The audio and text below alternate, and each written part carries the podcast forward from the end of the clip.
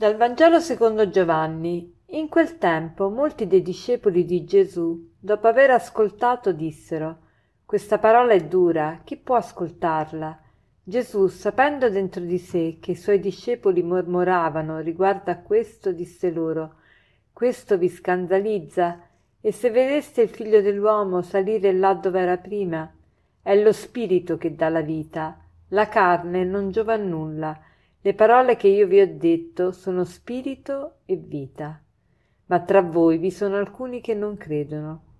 Gesù infatti sapeva fin da principio chi erano quelli che non credevano e chi era colui che lo avrebbe tradito, e diceva Per questo vi ho detto che nessuno può venire a me se non gli è concesso dal Padre.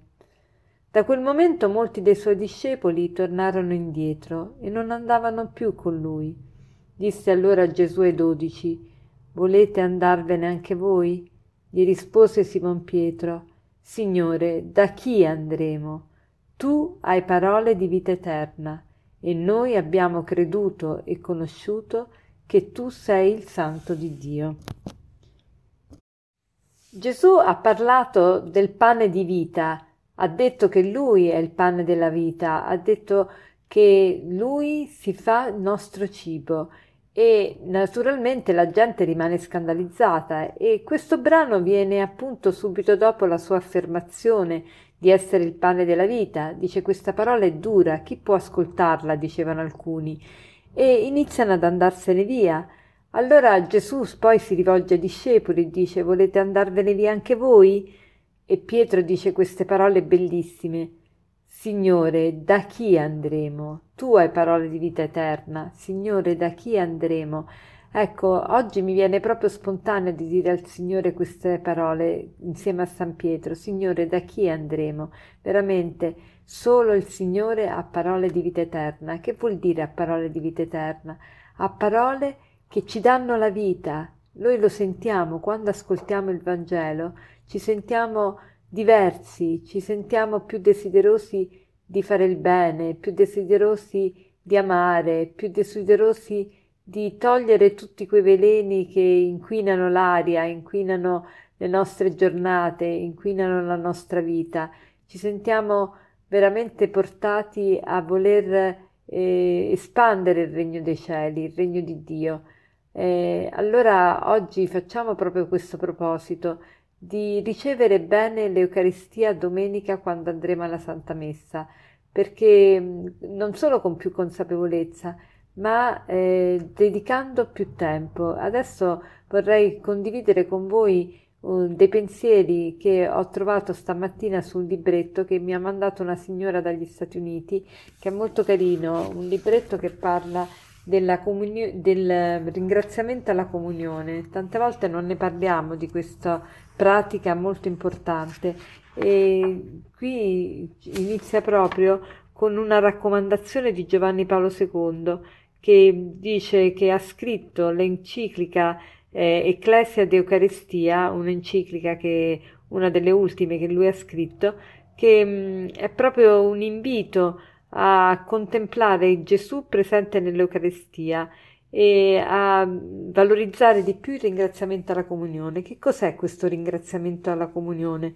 È il lasciare tempo, dopo che abbiamo ricevuto Gesù nel, nell'ostia, lasciare il tempo per Gesù di parlarci, stare cuore a cuore con Lui, non scappare subito dalla Chiesa e bisogna imparare a fare il ringraziamento alla comunione, ossia imparare a stare con il Signore, perché non basta ricevere l'Eucaristia in bocca, bisogna fare la comunione. Noi diciamo ho fatto la comunione, ma se tu ricevi Gesù nella bocca e poi te ne vai subito via, com'è che non fai la comunione? Perché la, entrare in comunione con una persona richiede tempo e anche Gesù è una persona, anche con Gesù dobbiamo eh, dare il tempo.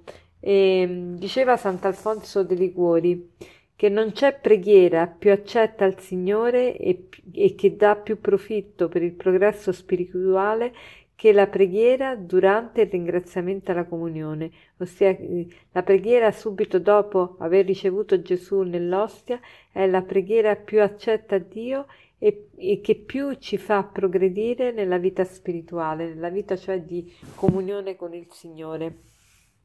E che cosa si deve fare allora durante questi minuti?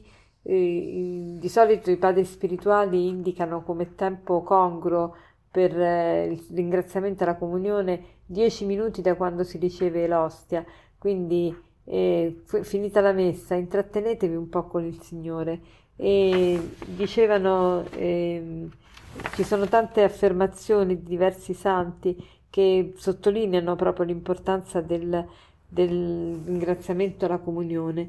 Eh, diceva per esempio San Giovanni di Avila, il tempo dopo la comunione è il tempo di guadagnare tesori di grazie, cioè ci fa guadagnare tesori di grazie.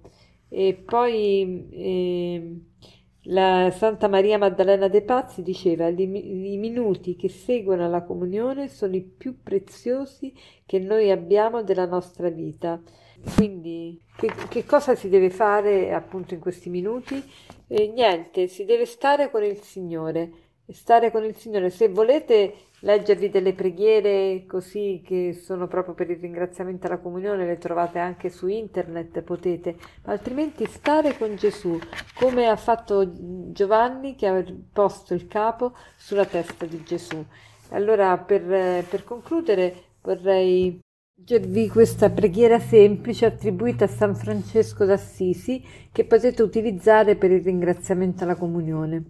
O Signore, fa di me uno strumento della tua pace, dove odio fa che io porti amore, dove offesa che io porti il perdono, dove è discordia che io porti l'unione, dove è dubbio fa che io porti la fede, dove è l'errore che io porti la verità, dove è la disperazione che io porti la speranza, dove è tristezza che io porti la gioia, dove sono le tenebre che io porti la luce, o Maestro, fa che io non cerchi tanto ad essere compreso quanto a comprendere, ad essere amato quanto ad amare, poiché se è dando che si riceve, perdonando che si è perdonati, morendo che si resuscita a vita eterna. Amen.